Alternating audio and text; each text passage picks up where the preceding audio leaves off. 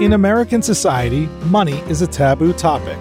We're taught at a young age it's improper to talk about it, but we're also bombarded with messages about the power and importance of money in our everyday lives.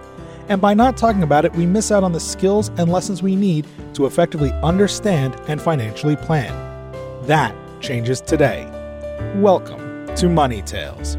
Hosted by Sandy Brager and Cami Doder, Money Tales brings more than 35 years of combined professional experience in personal finance to demystify money and demonstrate what it's like to speak openly about personal financial matters.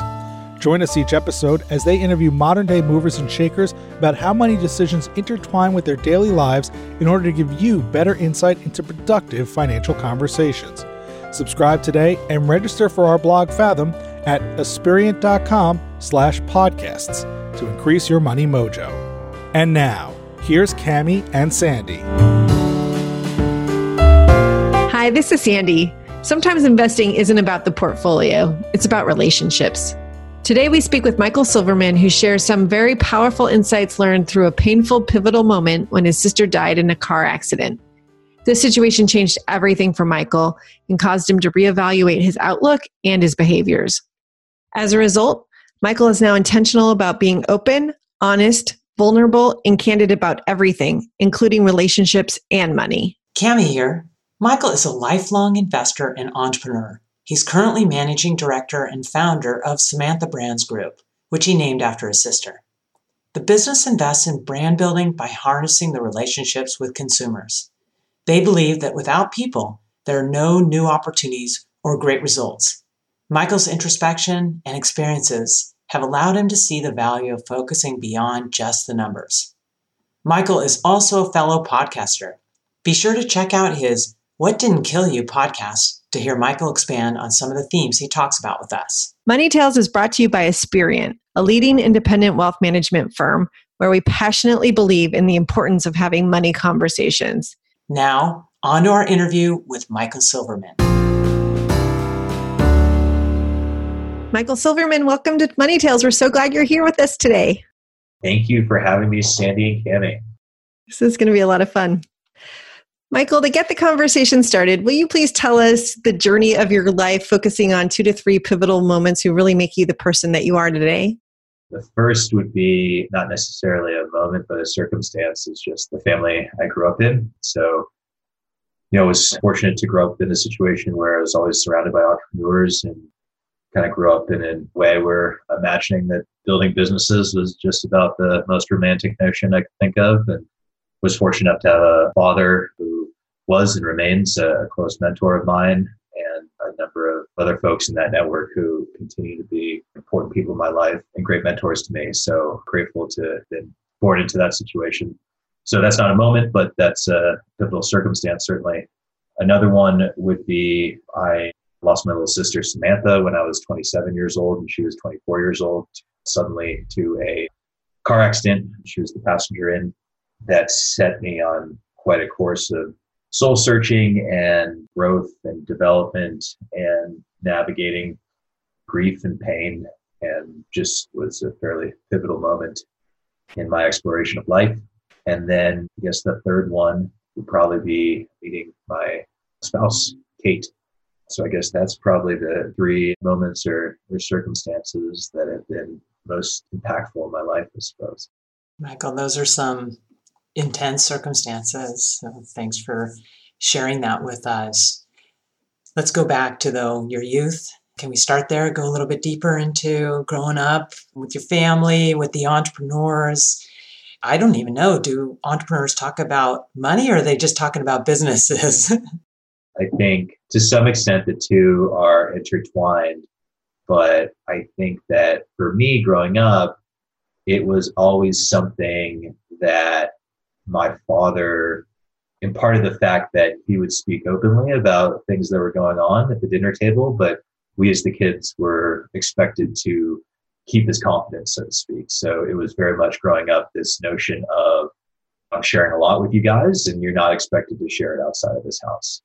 And so there was always a feeling of, uh, I think for both my sister and I, that we were privy to information that potentially our peers were not, although we never we never compared notes enough to know that that was true or not. I think it probably was true. Michael, I just want to jump in and how did that feel like when your parents are saying, we have private information we're discussing with you? Yeah, you know, it's funny. Like at the time, understood that this was an important thing to maintain confidence about. I think it was something that certainly bonded my sister and I together. And it wasn't necessarily something that like I spent a ton of time thinking consciously about until I became a young adult in my early 20s. And I realized that I had a very difficult time sharing my aspirations and things about my family and variety of different things there. And, and even in sort of the late teenage years, I found that my aspirations or my expectations of myself or the things that I want to go do were based in this world that I was exposed to, but I wasn't really allowed to talk about with my peer group. And so as a result, I think that sometimes I either wouldn't share those things or wouldn't share part of myself with people or was just highly reserved on the subject. In part because of this thought around keeping these confidences, but also that I was self conscious that my my aspirations sounded too different from what my peer group thought about, or, or I was able to articulate them in a way that maybe was a little bit different. So as a result, I got really good at speaking to adults and older accomplished people about those sorts of things. But there was quite a period of time where I had a very hard time discussing that sort of thing with my peer group. It was a very long time when I had a hard time sort of sharing that part of myself with women I dated. So you took it to heart. Yeah. I think, you know, reflecting backwards, those are things that certainly affected my outlook and maybe one of those unintended consequences of an otherwise seemingly pretty good policy with your kids. Yeah, so thank you for that. I, I, didn't mean to take you off track from what you were also sharing about growing up and how money was handled in your home and, and, talked about? Was it always talked about in the context of your parents' entrepreneurial opportunities and efforts, or were there conversations around family money matters specifically to the family? Definitely both. So, my father's father was was also a successful entrepreneur in the entertainment industry around the turn of the last century.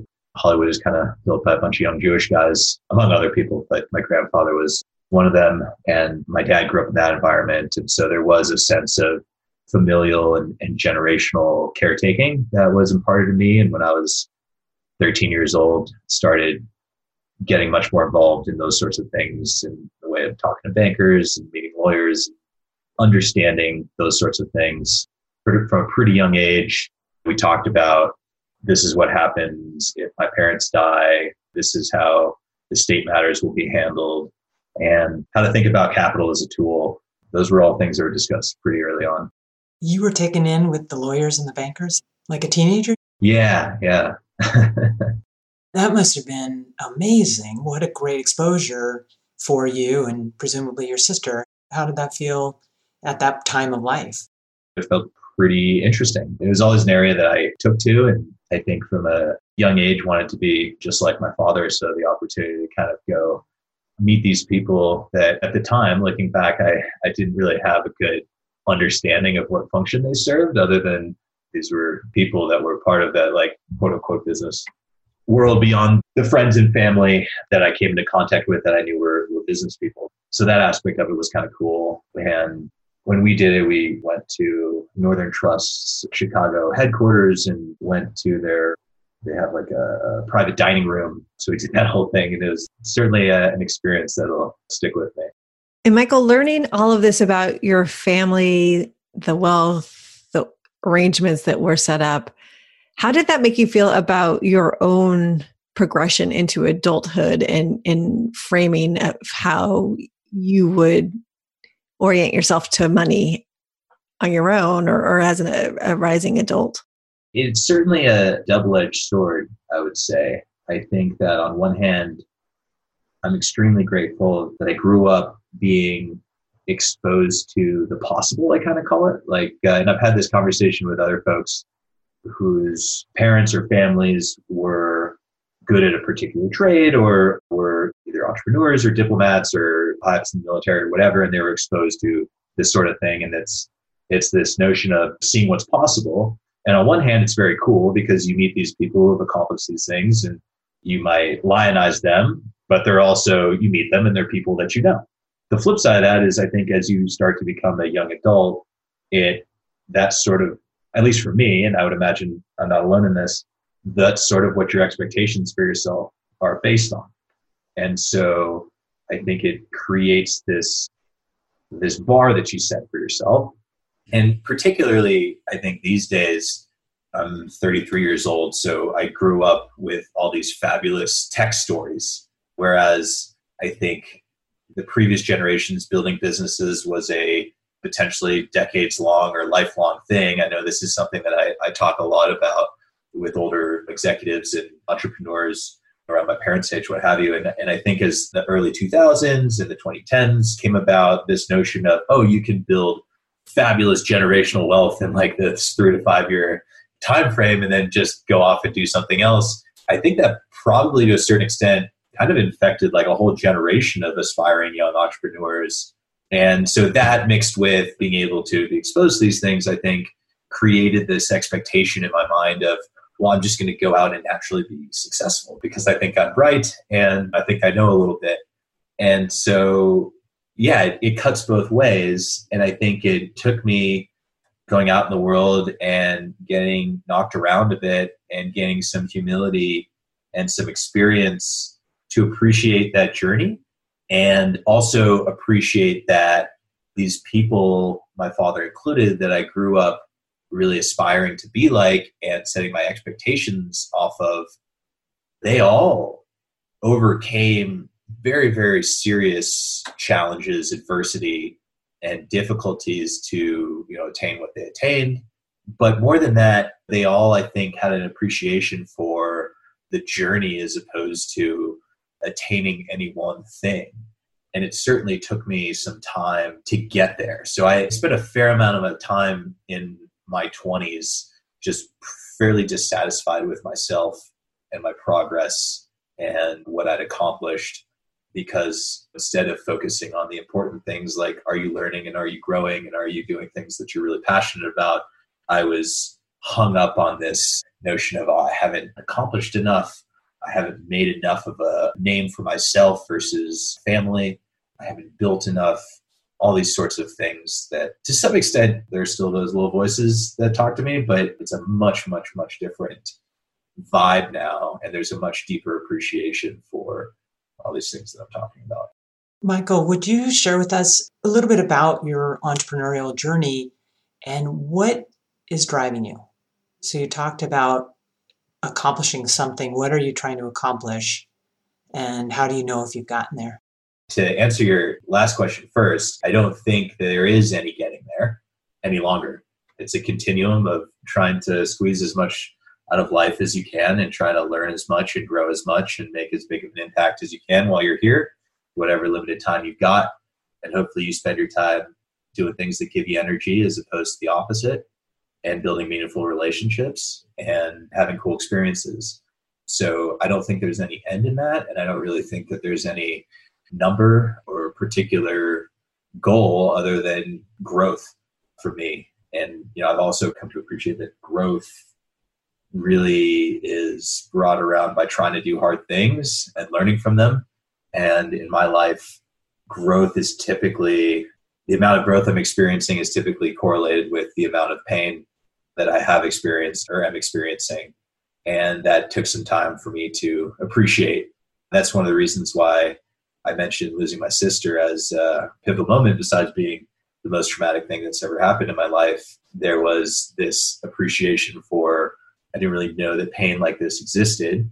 You know, I knew horrible things happen all the time in life and on the planet. And you know those things intellectually, but I didn't really appreciate what pain was until then. And the degree to which that was a catalyst for my deepening appreciation for life and my journey and how much I've learned and how much I've grown and, and the relationships that I'm able to build was fairly remarkable. And I'd say the same thing in my entrepreneurial journey. And that is, I've set out to do certain things in the past. And it's the times when I screwed up the most have been the biggest learnings for me. And the times that I've been humbled the most have, to this point in my life, sort of been the pivotal framework for areas that I'm able to go find success in. So, at a high level, that's a roundabout way of answering your question. Michael, you're so wise. All of these experiences, right? Pain, growth, stumbles, pivoting and moving towards success. I'm curious in these powerful moments, and, and I think they're not moments, I think there's probably years and maybe lifetime of pain that has resulted from your sister's death in particular. Is there anything about that that you learned about money or your relationship with money or your perspective about money that you'd like to share? Yeah, a couple of things. My sister and I were a bit different in the way that we did things. I was probably more conservative than she was, but we were investing in deals together when she was alive, and we were very much business partners.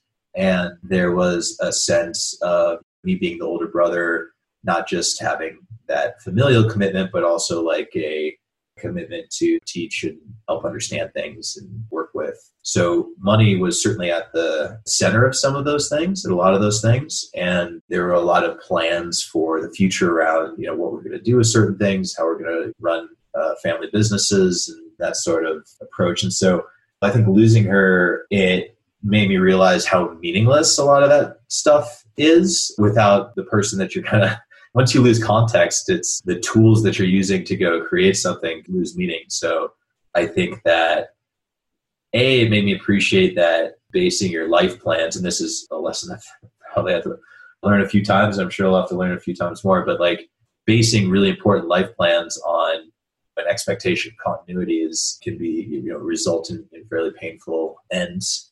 So I think that is money related and also just life related. And also there was, I think, an appreciation for not really having, there was nothing there that could help me in that journey. Whether we had a lot more money or whether we had a lot less money, it was still going to be painful. I think potentially not being in a situation where you're like, if we were impoverished, that would probably have been that much more difficult. But but at the same time, it just made me realize that it's not all that important and would give it all up for things to be different. So I think that's certainly a big appreciation factor for the money side of things. And it goes to these things that I was told over time. Or, you know, we have these cliches and you always wind up running into these life events and you're like, oh, well, it's a cliche for a reason. But like money doesn't buy you happiness kind of thing. And I think it's very true. What does money do for you today?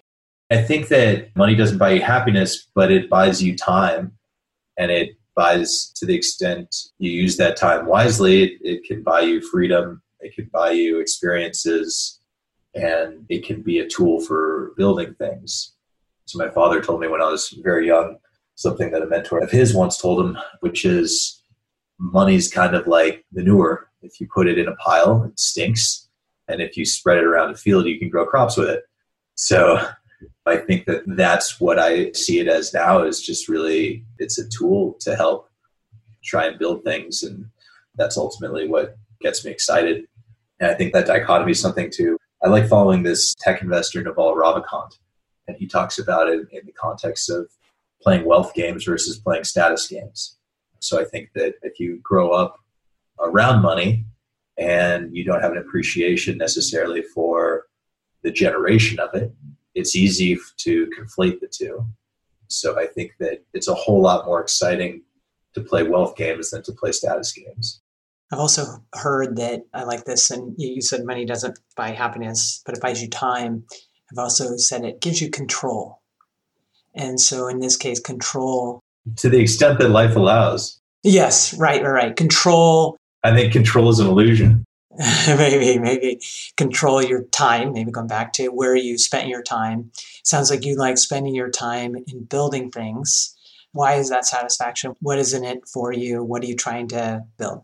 When i started investing in things or i started my firm samantha brands group five six years ago i was very hung up on this notion of control just to touch on on that thing that you mentioned like control deals right you, need 51% or you need a controlling share class in this deal and I know plenty of people have that investment mandate, and you know, generally for good reason.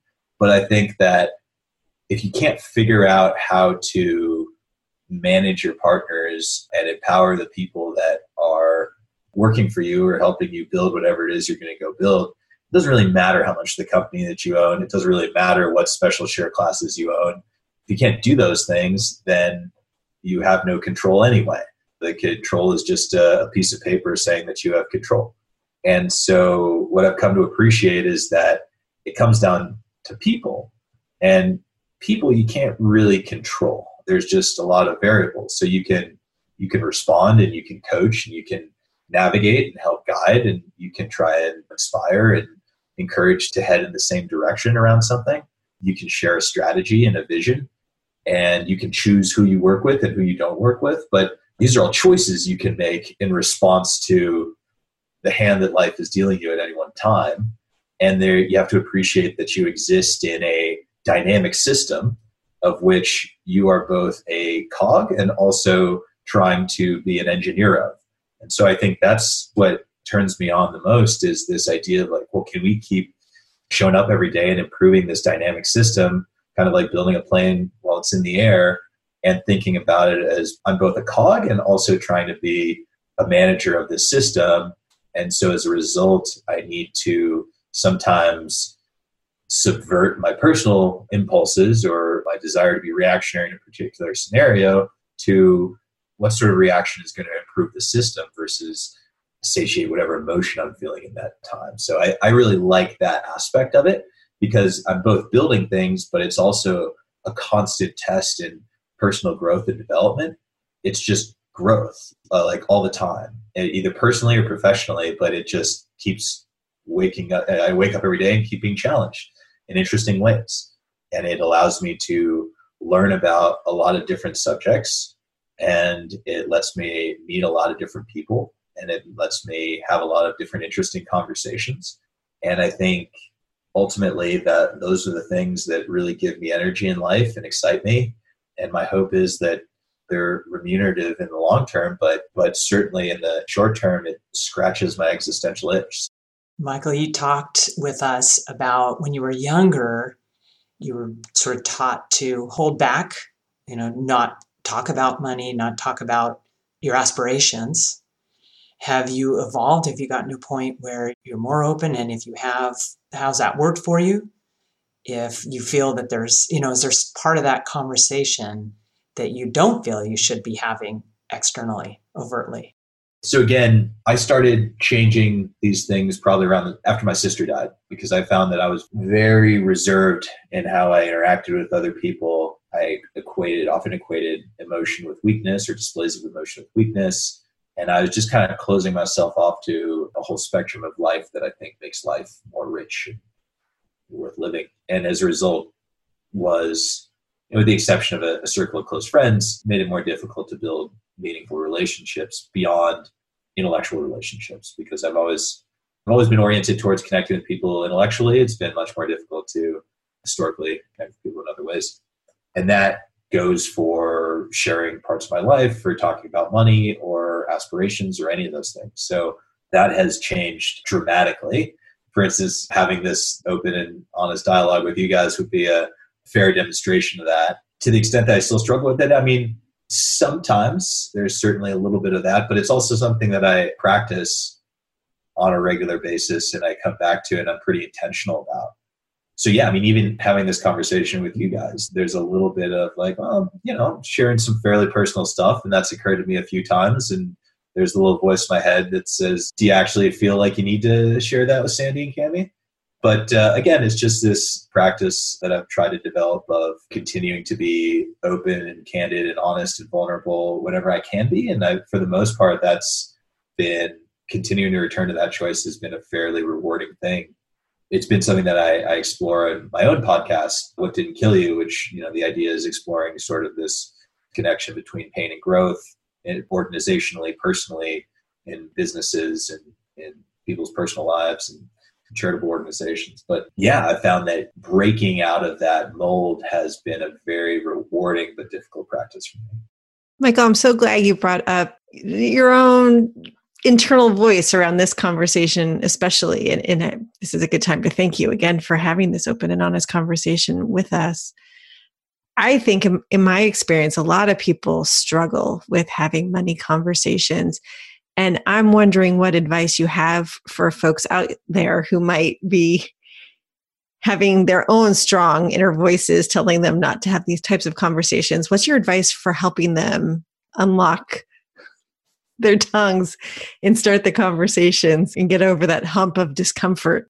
I think a lot of it depends on who you are and who you're talking to, you know, because like there's certainly a way to talk about these things. There's a way to talk about principles without saying, oh, well, I have X amount in a bank account.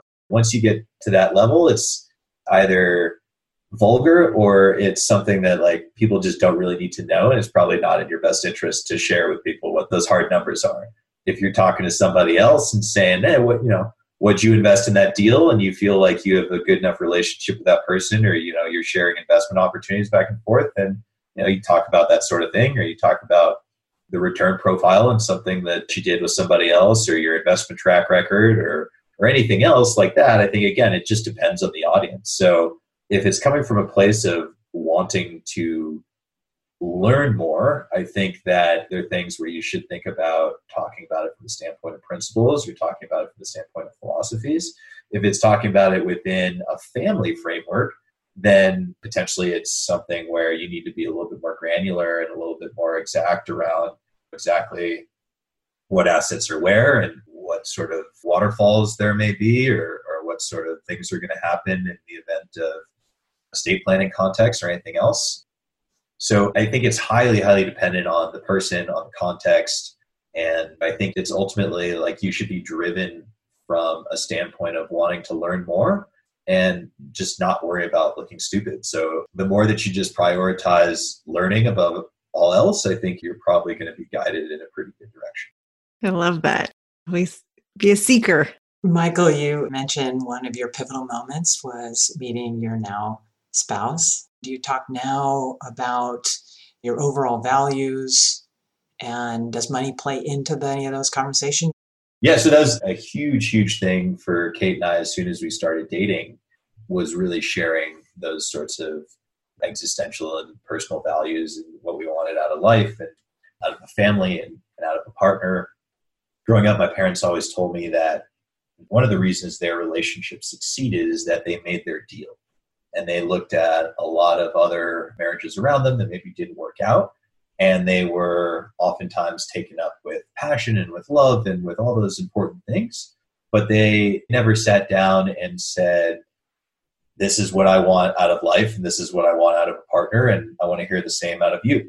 And i think that that instilled in me uh, from a young age that marriage is a romantic thing but it's also a contractual arrangement two people can love each other and not get married two people can have kids together and not get married two people can spend the rest of their lives together and still not get married other than potentially be common law married. So it's an arrangement that you enter into and i think that i grew up with this notion of it's something that you should be very intentional about and something that you should sit down and very clearly sketch out your expectations her expectations and also how you want to go live your lives together and the kind of families that you want to raise and the kind of values that you share.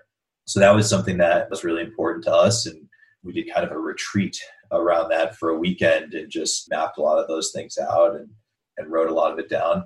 Just the two of you, or was someone else helping you out or other people? Just the two of us. And it's something that we come back to and we talk a lot about and fortunately, we have a relationship that's pretty steeped in candid communication with each other. And I think that's frankly the only way that it works. I don't profess to be an expert, I haven't been doing this very long, but compared to other people, but that's absolutely the way we approached it. And I'm curious, Michael, in the conversations you and Kate were having, did you talk about money responsibilities and who'd be doing things such as paying the bills or keeping track of assets? Did you get that granular? To some extent, yeah. So I would say that that's an evolving thing and probably will be an evolving thing for much of our lives. But we did talk about how we intend to sort of manage our, our marital property and how we do that moving forward. And those are absolutely things we talked about. In those conversations, did you find any topics, any money topics that were uncomfortable to broach with each other, or was it relatively smooth and easy? I think that to the extent I've never had that transparent of a conversation about these things with anyone outside of my family before. There was there was certainly a little bit of that. Like that was that was just new to me. But also, I think for me, that was a representation of how committed I was to the situation because there were plenty of other situations where that wasn't even like remotely something that would even occur to me to do. So, yeah, I think that took some doing, I suppose. And I think that coming to the subject from different backgrounds and different experiences, I think you learn that things that you took for granted or things that you assumed that were standard you come to appreciate that they're not and you got to talk through those things and learn about each other's experiences and learn about each other's perspectives to appreciate how you're going to move forward together.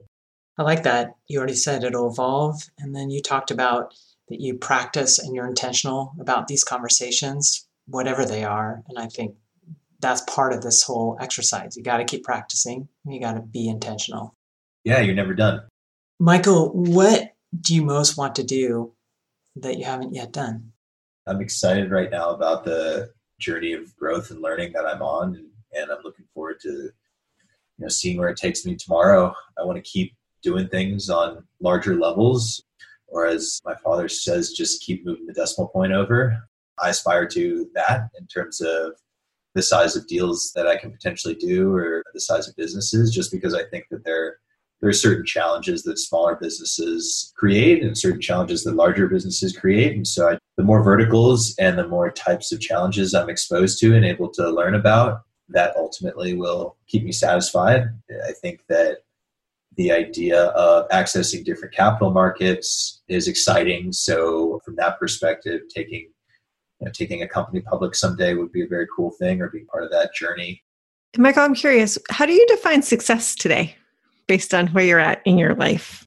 I think that it's changed a lot for me over the years, but now it's really about am I growing, am I learning, and am I monetizing both figuratively and literally my previous mistakes? And so I recently read the book Range by David Epstein, and he talks about wicked learning environments versus kind learning environments. And so the more that I'm able to navigate wicked learning environments and have sort of these analogous experiences that I can bring to the next experience, I think that feels exciting to me. And that's ultimately what success looks like that and building meaningful relationships with people and being able to connect intellectually with people whose minds I admire.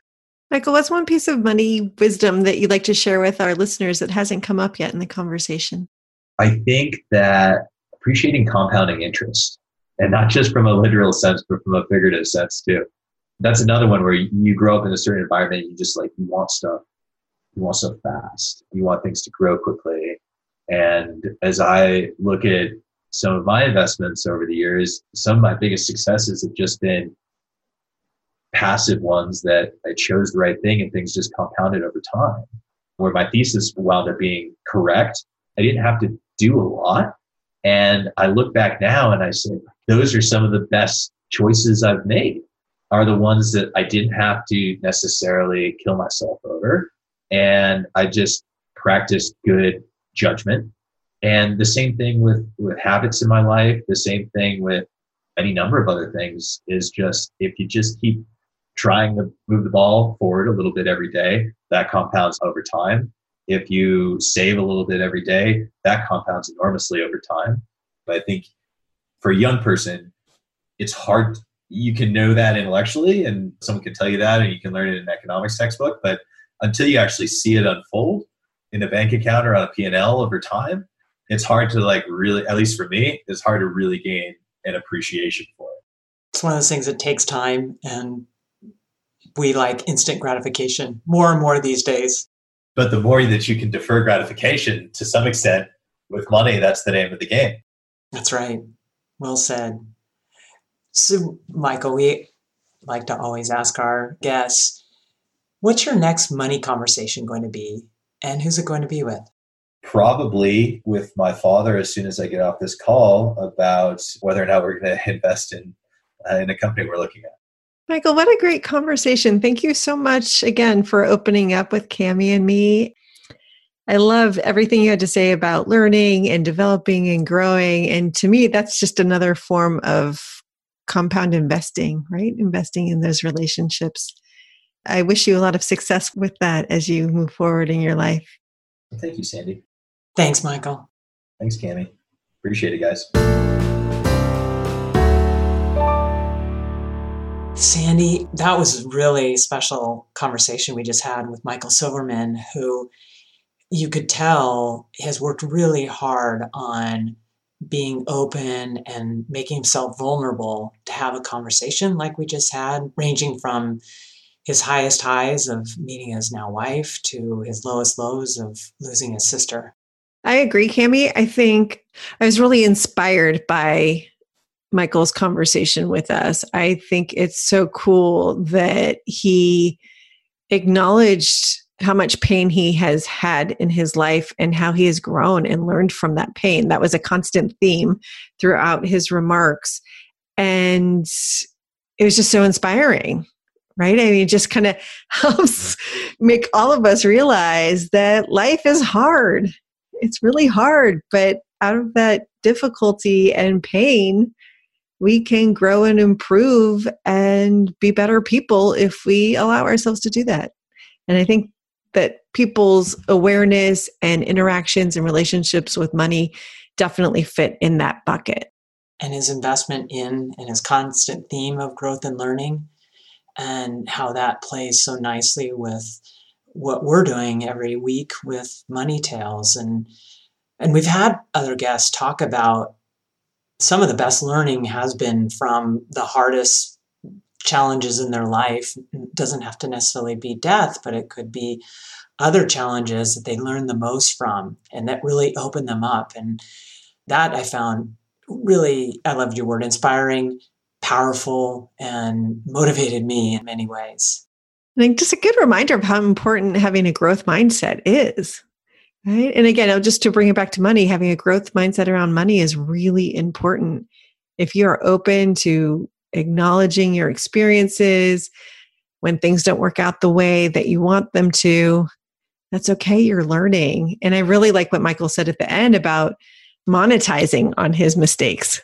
That I really appreciated and taking the time to think about what is the growth, what are you learning from these experiences? So that you do learn and you pass on your learning through your money conversations, through your other conversations. Absolutely. And I also really appreciated his sharing with us his experience as a young person, right? When he was 13, he said his parents started talking with him and his sister about their financial affairs and their estate planning.